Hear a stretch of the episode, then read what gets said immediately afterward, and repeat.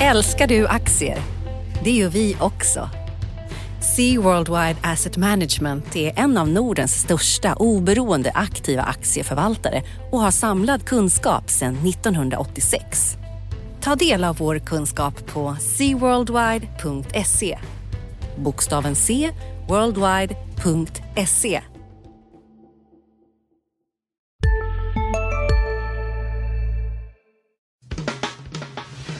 Analyspodden från Dagens Industri.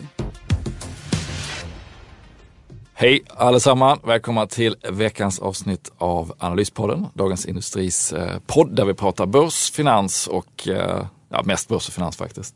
Idag med mig, Martin Blomgren och mitt emot mig sitter Johanna Jansson.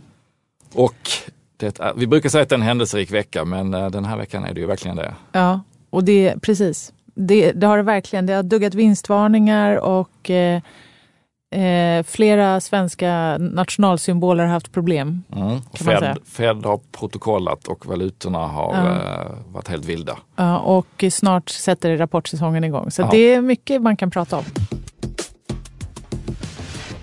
Ska vi börja med eh, vinstvarningar? Det är svårt att komma Ja, det ifrån. tycker jag. Det är ju en, det är vinstvarningssäsong ja. strax före Men brukar det vara så här mycket? Det har varit ehm, flera. Berätta vilka det har varit till att börja med, jag som inte är det, helt uppkommen. Om vi börjar i kronologisk ordning så var ju Ericsson tidigare i veckan den stora smällen och sen har vi haft eh, samma dag Wärtsilä, den finska eh, verkstadsbolaget där eh, nuvarande Sandvik-chefen Björn Rosengren tidigare var chef.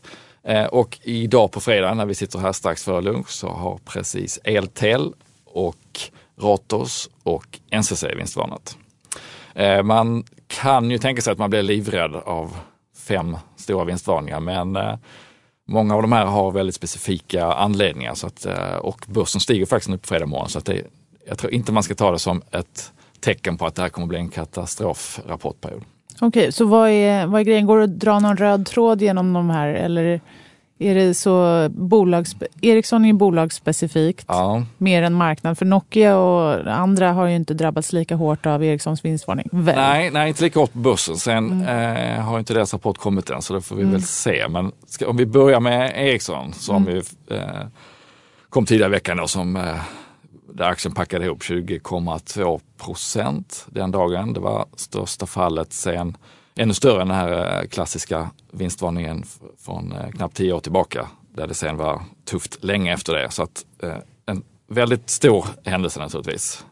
Eh, men det är ju, de pekar ju då på att det är de här oljemarknaderna egentligen, det är Brasilien och Ryssland och Mellanöstern där man inte beställer nya nätverk helt enkelt. Så att Försäljningen ner 14 procent under tredje kvartalet och nätverkssidan 19 procent. I ett bolag där man inte har en ordinarie vd och där ordföranden är ifrågasatt och där, där omvärlden rör sig så snabbt så att man skulle ju, om man sitter internt på Ericsson, vilja ha någon som pekar ut vilken riktning man är på väg att gå. Mm. För att man inte ska söka ett nytt, söka sig efter andra möjligheter. Så det är en väldigt olycklig eh, kombination på många sätt. Mm, en giftig cocktail som ni brukar skriva. En giftig cocktail och eh, analytikerna drar ner sina prognoser rejält efter det här. Ännu mer än de här 20 procenten som aktien föll. Och eh, oron är stor. Så, så vad ska man göra? Jag har ärvt Ericsson-aktier av min farmor till eh, ett väldigt lågt inköpspris. Då. Mm. Vad ska jag liksom behålla dem eller ska jag sälja dem? Alltså hur ska, ska man vara? Jag förstår, det låter ju på dig som att du i alla fall inte tycker att det här är ett köpläge. Eller än. Nej, jag, det är ju ingenting som i det operationella kommer gå över på kort sikt. Det säger de själva att det handlar om mm. två, tre kvartal innan, det, innan det, de vet att, att de är ur det här och sen så är det ganska långt till 5G-nätverken ska rullas ut och de kan börja tjäna pengar på det. Så att det är ett vakuum i, i efterfrågan som riskerar att bli långt samtidigt som det går snabbare än någonsin på den här marknaden. Så att det finns jätte, jättestora utmaningar i, i det operationella samtidigt som det inte finns någon ledning då. Så att, eh, en, en tumregel är ju att man ska köpa sånt man förstår på börsen och det är många analytiker som följer Ericsson som har svårt att förstå hur, hur de kan avvika så mycket varje gång, nästan från eh, förväntningarna. Eh, uppenbarligen har bolagets ledning svårt att bedöma marknaden också och att som utomstående då kunna göra en ännu bättre kalkyl mm. än, än eh, proffsen som räknar på det här. Eh, ska man ju ha eh, ganska hög tuppkam kanske för mm. att våga sig på. Så att, jag, jag, tycker att det är en aktie som är ganska som man bara ska hålla sig borta från helt enkelt. Men det är ju lätt att säga innan. Och om man nu ändå sitter med dem, då, som, om man har farmors gamla Ericsson-aktier i portföljen, vad gör man då? Ska man Ja, om man tänker att man det är, har ändå varit någon, med på den här resan ner. Om man tänker att det här är något som ska gå i arv till sina barn, då Mm. kanske man ska låta det vara kvar. Men om man inte gör det så, eh, jag hade nog sålt faktiskt. Mm. Men det är, ju, det är ju när det ser som värst ut som det, som det vänder. Men, eh, Det finns de som har hoppat upp i vår kollega Micke Wilenius skrev i eh, fredagens Dagens Industri att eh, ge inte upp Ericsson därför att eh, historiskt så har de lyckats vända. Och du refererade till den här vinstvarningen som numera då är klassisk för Mm. nästan tio år sedan och även efter dotcom-krisen när de rasade från liksom 800 till eh, ja, vad Ja. det nu var, låga under Och då var det 20, nyemission och då var det, men då var det också ett annat, en annan konkurrenssituation. Då var det Mm. teleoperatörer som köper nät och sen så blir det lite svackor däremellan Mm. och så köper de nya nät. Men nu, nu är det å ena sidan en jättepotential i Internet of Things och att Mm. allting ska vara uppkopplat. Så Mm. det, kom- det finns ju en eff, slut efterfrågan på den här marknaden. Det är ju det Mm. positiva. Trots att någon kommer ju att kunna sälja nät och mjukvara till det och tjäna pengar på det. Men det, det är andra kunder, det är en helt annan eh, ekosystem än vad det var Mm. förr i tiden. Och det är ingen riktigt som vet var man hamnar om några år Mm. Där. Så att det finns om möjligt ännu mer osäkerhet än vad det har funnits Det beror på tidigare. hur mycket is man har i magen helt enkelt. Ja men det, så är det. Och Ja. det finns ju, det finns ju 300-400 bolag på, på börsen. Det är, det är ett julbord liksom av, av företag att välja på. Varför ska man gå på eh, Är, är det så? Vi kanske, är, vi kanske är fast i också det här med, nation, jag sa i början nationalklenoderna, Ja. Ericsson har ju varit en sån och det finns så många indexfonder som kommer att ha åkt på ordentligt Ja. med stryk med tanke på hur, hur viktigt Ericsson har varit där. Så är det, men den, är inte all, den väger inte alls lika tungt i index. Det finns inte lika många konsulter som är helt beroende av Ericsson som det var när det krisade senast. Så att, eh, börsen har ju i övrigt levt ett, ett helt eget liv trots Ericssons ras och, och trots de andra vinstvarningarna på fredagen. Så att de är inte alls lika, lika viktiga för börsen. Men eh, nej, det, det är otroligt svårt att ge ett råd kring aktien efter det här fallet tycker jag. Men eh, alltså om man, om man inte tvunget vill vill hänga sig fast vid dem så eh, jag skulle Så sålt och glömt och Mm. eh, tittat på andra alternativ. Mm. De andra vinstvarningarna, går det att dra någon, någon koppling till, eller det är olika anledningar, Wärtsilä, Ratos, Ja, Eltel, NCC? Wärtsilä kan ju låta lite läskigt först. Ett verkstadsbolag som eh, vinstvarnar cykliskt bolag och cykliska aktier väger tungt på börsen. Mm. Men där är det då deras kraftverksdel. Och eh, Wärtsilä har många kopplingar till Alfa Laval men just, inte just på den sidan. Och där såg man också aktien föll men hämtade sig ganska snabbt. Och eh, det är de, den prognosen de skruvar ner, det, var liksom, det handlade om en halv procentenhet på, på marginalen och att försäljningen skulle falla lite mer. Så att också Var det lite överdrivet att gå ut med en sån vinstvarning eller varför? Nej, de hade ju lämnat en guidning innan och, Ja, fick ju ner. Men, de hade, korrigera ja, den. men det märkliga var att de hade kapitalmarknadsdag i slutet på september. Så det är bara en två, tre veckor sedan. Så det är ju lite sådär, man undrar vad är det som har hänt här i början på oktober som gör att de måste gå ut med, med den här sänkningen nu. Så att, eh, ja, möjligtvis att de hade kunnat spara det till eh, rapporten faktiskt. Man brukar ju kritisera bolagen tvärtom då, att de, är, att de vinstvarnar för sällan när det kommer dåliga rapporter. Men eh, i det här fallet kanske de lika bra kunde sänkt prognosen i samband med rapporten. Eh, Men den som faller ordentligt nu på fredagen det är ju Eltel eh, som, som också är kraft kraftinstallationer och där är det i Afrika som de pekar på. Och det här är ett bolag som jag kan väldigt dåligt så att jag ska inte, jag ska inte trassla in mig så mycket i vad de gör. Men de tappar 33-34 procent på börsen nu på morgonen och det finns lite farhågor om nyemission som kanske bidrar till det bland analytiker. Och NCC då, vad har de pysslat med? Eller Mm. vad är det de har missat? Rättare sagt. Ja, det är ju sådär som det brukar se ut i byggbolagen, att det kommer lite nedskrivningar då och då av projekt. Och det här var i Norge och det var projekt som är avslutade och överlämnade. Så att det är ingenting som kanske kommer hänga över bolaget jättelångt fram. Eh, däremot så kom de då samtidigt med en uppdatering av hur ordersituationen ser ut och den var mycket bättre än vad analytikerna hade trott skulle komma i rapporten. Så att eh, lite, lite Men är det här liksom bara masserande av förväntningar mer än en krissignal då? De här vinstvarningarna som kommer. Eller hur ska man se dem? Om man, om man ska försöka sammanfatta dem på något sätt. Inte i Om- Ericssons fall då kanske. Utan Nej, man måste nog se det som att när de väl har tagit det här beslutet så, så går man ut med det på en gång. Eh, Om man gör en nedskrivning så går man ut med det på en gång. Men är, du säger nu börsen är ändå upp här på fredagen. Så där. Det är det ingen krissignal helt enkelt? Nej, ja, det låter ju otroligt när det kommer fem vinstvarningar på ett För det är bräde, mycket ändå, får Det är man mycket. Mm. och det är i ganska stora bolag. Men, men det hade varit mycket värre om det var någon som pekade på att en, eh, en stor Att allmän orderingången cyklisk- packar ihop eller Precis. ah, rent allmänt. Precis, eller? någonting Mm. som har spridning på många, många fler bolag. Och, Och det här med Norge, NCC och Norge och Ericsson varnar för oljeländerna och så här. Är det oljerelaterat det här? Det är det och det är ju koppling även till Ratos stora nedskrivning då på 1,7 miljarder. Det är framförallt eh, Ibel, oljeservicebolaget, som, de, som har blivit en riktigt, riktigt dålig historia. Eh, som de skriver ner med 1,1 av de här 1,7 miljarderna. Det är också kopplat till oljefallet. Så att, Det positiva med det tänker jag, det är att man har ju oroat sig för olja, eller vi har ju sagt länge så här, oljepriserna, det, är, det kommer komma effekter av Mm. det här stora raset. Eh, men det kommer med lite eftersläpning.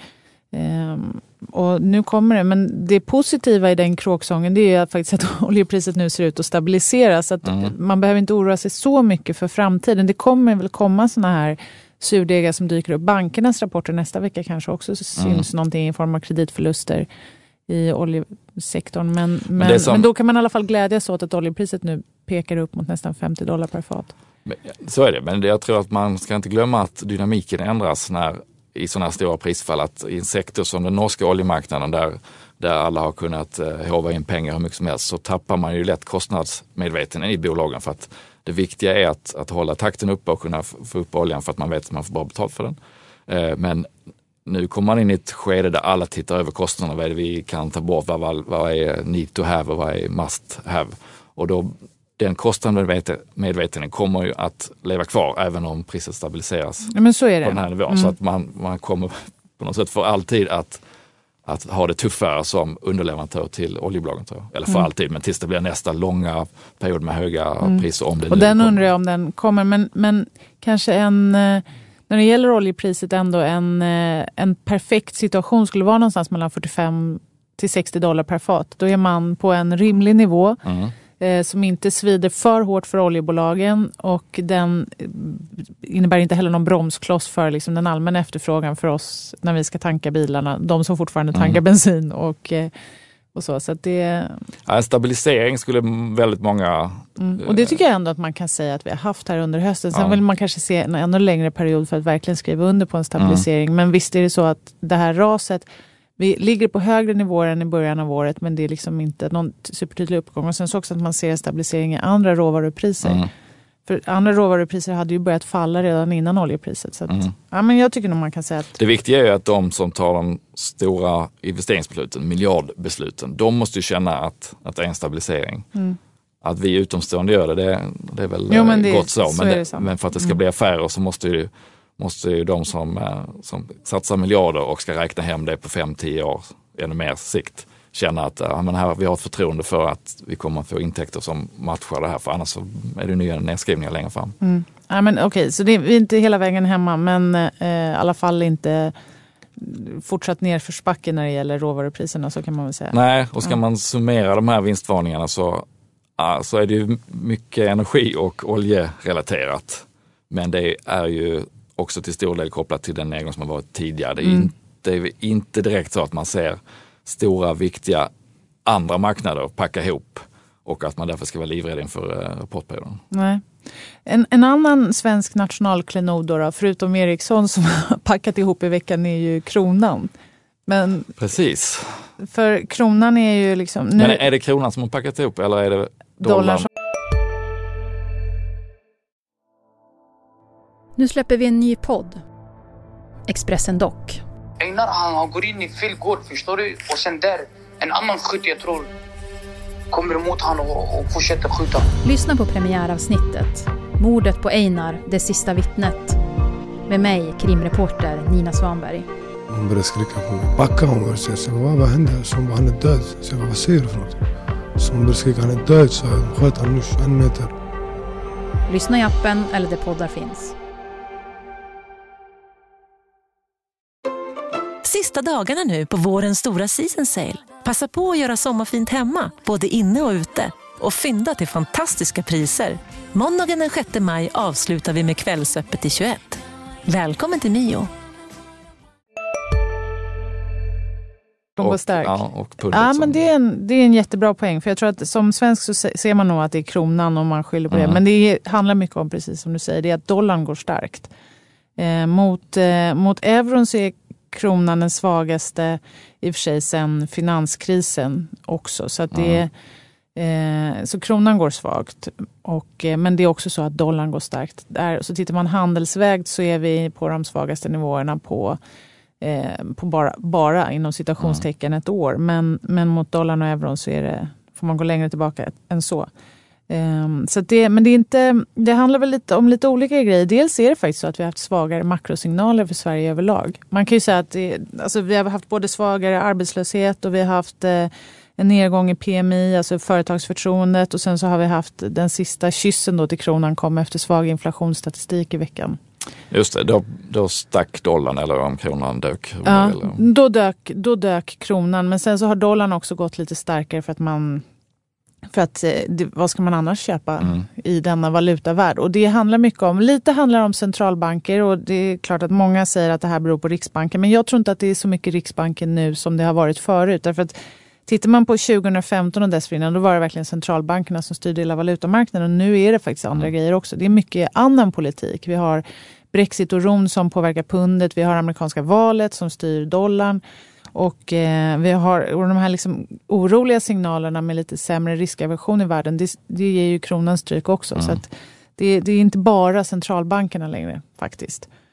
Om man tittar på en kursgraf på dollarn så den har ju varit högre än så här. Ja. Det har ju varit över 10-11 kronor men, men sista, sista uppgången den har gått sidledes nu i ett och ett halvt, två år och där är man uppe och nosar på 8,80 drygt som är där det vände ner senast. Så att eh, om man är teknisk analytiker så kanske man är, ser antingen att det vänder ner här eller att om det bryter igenom så, så kan det fortsätta rusa uppåt. Precis. Jag, jag har hela tiden tänkt så här att eh, den stora dollarförstärkningen brukar komma innan Fed börjar höja räntan. Och nu kanske vi kan få lite starkare dollar om man nu tror att Fed höjer i december. Men den stora förändringen den kommer oftast innan första höjningen, inte så mycket efter. Så att det finns inget skäl att tro att kronan ska packa ihop totalt. Det finns, ligger inte ens i Riksbankens intresse. Däremot så den är svag och den kommer vara svagare än normalt ett tag till. Men, men jag tror att det, ja, men det kan nog vända, vända tillbaka. Och snart. när det gäller amerikanska valet, där det var debatt i veckan som vi kanske inte ska eh,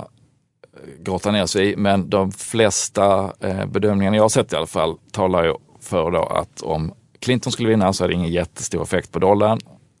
Skulle Trump vinna så kommer dollarn att stärkas. Mm. Det är lite så här tudelat, för man kan tänka så här, men Trump vore så dåligt, borde inte dollarn gå svagare då? Men då finns det de här argumenten att han pratar om sänkta bolagsskatter och då plocka hem flöden till USA. Och att han ska spä på med finanspolitiken, samma sak där. Kommer det spenderas pengar i USA blir det starkare dollar. Och sen så också hans protektionistiska attityd som gör att amerikanska investerare förmodligen kommer vara mer försiktiga och placera på tillväxtmarknader och annat. Och då bromsar flödena från USA. Då blir det liksom en flödesstyrd st- förstärkning av dollarn. Så att därför så går det att säga så här, vem som än vinner valet i USA så kan man köpa dollar. Och då blir det... Men det är kanske det man har gjort nu. Så Ja men exakt. är Och jag, men jag en, tror att det, det blir inte, den stora skjutsen i dollarn den var just 2014, 2015. Nu är det lite förstärkning men inte så mycket. Men tittar man tillbaka på kronan så kan man säga att kronan brukar normalt gå väldigt svagt i eh, oktober-november. Mm. Om man tittar på säsongsmönster. Men däremot så har den av de senaste åtta åren så har den gått starkare i december. Nu har inte, I år har inte varit något typiskt liksom, säsongsmönsterår för kronan. Men det visar att eh, det är inte omöjligt att kronan kan hämta hem lite här i slutet av året. Man avvaktar nog kanske lite Riksbankens besked här 27 oktober. Men, men eh, den behöver inte vara fullt så här svag. Mm. Även om den kommer fortsätta vara svagare än normalt. Den starka dollarn är ju ett, ytterligare ett skäl att inte vara eh, fullständigt orolig för de flesta av verkstadsbolagen. Därför att de flesta tjänar ju på en stark dollar och den effekten höll ju på att fejda ut här under eh, Exakt. året tidigare. Men Ja. nu kommer det, man För nu ha- har de inte så mycket valutaskjuts i de rapporterna som kommer här för Q3, eller hur? Nästan Nej, ingenting. nej, det är ju Nej. nästan borta. Och de säkrar ju sig så att det kommer med fördröjning. Mm. Men, men det var ju helt borta och var på väg att bli negativt jämfört med ett år tidigare. Men nu Mm. kommer man ju ha en period framåt där man får lite skjuts av, av det igen. Lite Eh, stöd, lite, någon lite som stöd. håller den under armarna. Liksom. Ja, precis. De som inte hålls under armarna är ju då H&M som redan de hade ju tänkt att i fjärde kvartalet så skulle det vara neutralt. Mm. Men det, det, Och det blir en ytterligare, ytterligare motvind för då en tredje svensk nationalklenod Mm. som har haft det lite svettigt kan man säga. Hennes Mauritz. Ja, Ja. Men det vände ju där på rapporten bestämde vi i den eh, ja. för två veckor sedan. Det var botten. Mm. Det är bra, det jag låter bra. det? Ja, ja absolut. Det är, jag gillar det. Då, så, så jag ska köpa H&M. det har du nog sagt förut att man... Ja, men jag tror att det kan ha varit eh, en försiktig vändning i samband med rapporten. Den var ju inte Mm. bra. Eh, fjärde kvartalet blev inte bra för dem och dollarn är på fel håll. Men samtidigt har de ju haft allt det här mot sig och vädret mot sig väldigt länge och tagit kostnader för online och vi har Mm. ältat det här i nästan varje podd. Men, men någon gång kommer de inte ha alla faktorer mot sig och de kommer väl förhoppningsvis att få, få lite svung på de, eh, på de investeringar de har gjort och då, då tror jag att botten är nådd. Det låter bra. Så vi har i alla fall någonting kvar. För Nobelpriset verkar ha packat ihop också. Eh, Den fjärde svenska nationalklenoden som fått stryk den här veckan efter... Dylan, Efter Dylan som- ja. ja. Okej, men så H&M är den sista nationalklenoden då? Mm, men även de mindre klädbolagen har kommit med rapport efter. Ja, just det. Eh, och det, det intressanta är hur olika de har eh, klarat av väderläget. För både MQ och, eh, eller framförallt H&M då, har ju haft det tufft med vädret och det är inte bara i Sverige som det har varit för varmt för att de ska kunna sälja mycket plagg i augusti och september. Men när Kappahl kom nu i veckan så, så det fanns liksom inte ett spår av att det skulle vara dåligt väder som hade påverkat utan deras försäljning i jämförbara butiker var upp 5,6 procent i kvartalet på en marknad som var ner då i Sverige. Så att de, deras turnaround ser ju faktiskt ut att ha lyckats på allvar. Och, Men det är en turnaround från, alltså från ändå svaga nivåer får man väl säga. Alltså Ja, de svenska klädbolagen har haft lite... ja, och Kappahl har Problem. problem och de har bytt vd och eh, innan hade de jättehög skuldsättning. Men det, det är ordnat. Nu undrar analytikerna varför de inte delar ut mer pengar. Innan undrar man om ni måste göra en nyemission. Eh, och marginalen på väg upp. De har ett marginalmål på 10% som de inte har varit nära på länge men det, de eh, framstår som väldigt eh, konfidenta att de skulle nå det på presskonferensen och med den utveckling de har haft så finns det väl inte så mycket skäl att tvivla på att de, att de har en plan för att komma dit. Sen så väntar en period med Black Friday, det är julreor, det är vädret kan ställa till det så att hel, och online, hela klädbranschen är ju i omställning men eh, om, man, om man räknar med att de skulle nå det här marginalmålet på 10% så hamnar P-talet någonstans kring 10 för Kappahl och det tycker jag är väl värt eh, risken att hoppa på. Mm. Jag såg som, en, som ett brev på posten fick jag upp ett, i mitt eh, Instagramflöde igår att Kappahl börjar sin rea nu.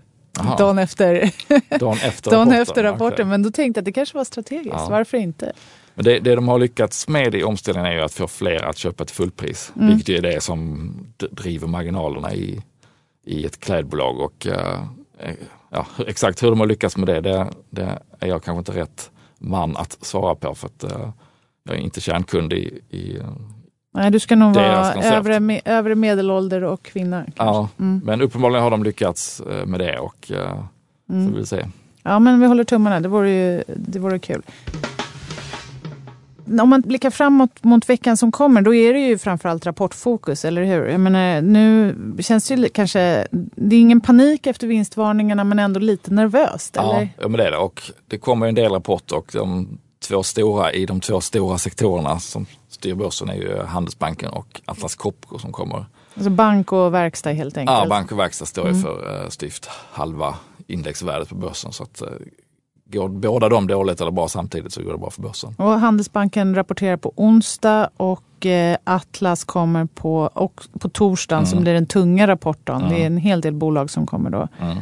Även SE-banken då och ja, Ja, och bankerna har ju gått väldigt bra sen halvårsrapporterna på att man, man börjar säga att de här minusräntan inte drabbar dem så hårt som man trodde och att eh, bolånemarginalerna ser okej ut och eh, att de inte hade gått bra tidigare. De här värderingsskillnaden mot resten av börsen var ju, blev ju enorm. Inte minst om man tittar på deras eh, utdelningar, direktavkastningen. Och när det gäller minusränta så andas det ju också både från Japan och från eh, kanske, kanske att det kommer smitta av sig på Europa också. Att man förstår att, man, att bankerna drabbas av en alltför platt Mm. avkastningskurva. Alltså en för liten skillnad mellan korta och långa räntor.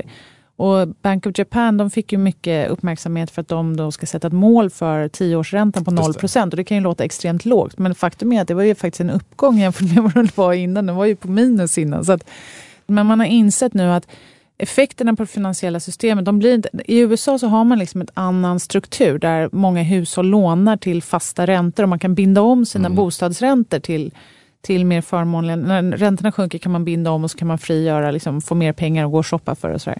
Men det ser inte ut så i Europa och Japan och då har man förstått att här drabbas då försäkringsbolag, banker, pensionsfonder drabbas hårdare av den här platta yieldkurvan. Och då när Bank of Japan var ute så andades de att Ja, men det kanske är så att den mest expansiva, om man verkligen vill få igång ekonomin, så ska man ha en riktigt låg kortränta, men en lite högre långränta. Då, då får man igång systemet på bästa sätt. Och, så det talar ju för då att, eh, att centralbankerna så sakteliga svänger om i den här frågan. Det kanske inte är självklart att man ska ha de här låga långräntorna. Och det är också ett tema som vi har sett här. Mm.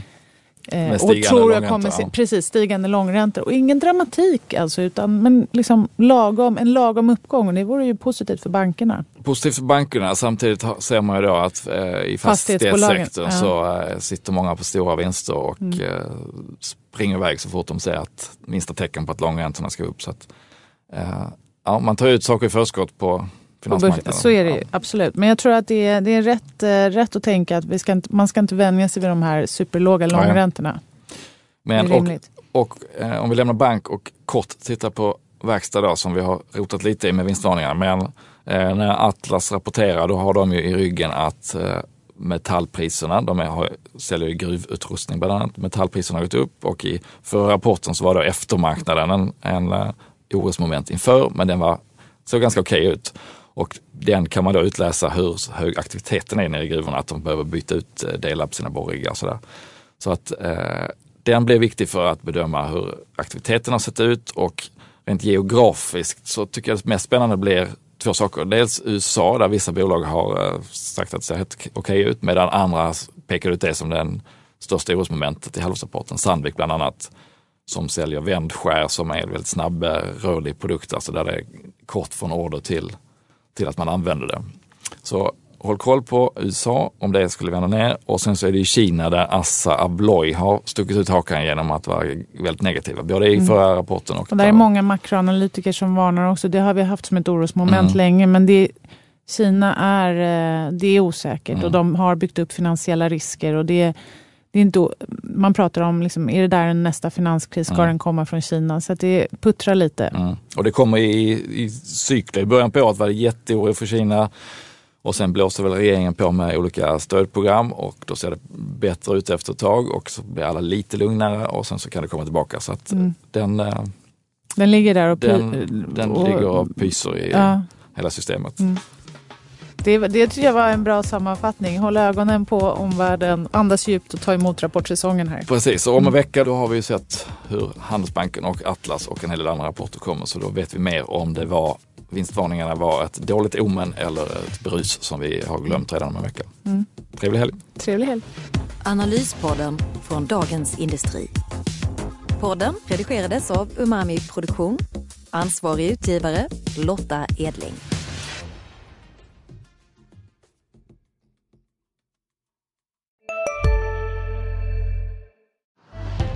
Älskar du aktier? Det gör vi också. Sea Worldwide Asset Management är en av Nordens största oberoende aktiva aktieförvaltare och har samlad kunskap sedan 1986. Ta del av vår kunskap på seaworldwide.se. Bokstaven C, worldwide.se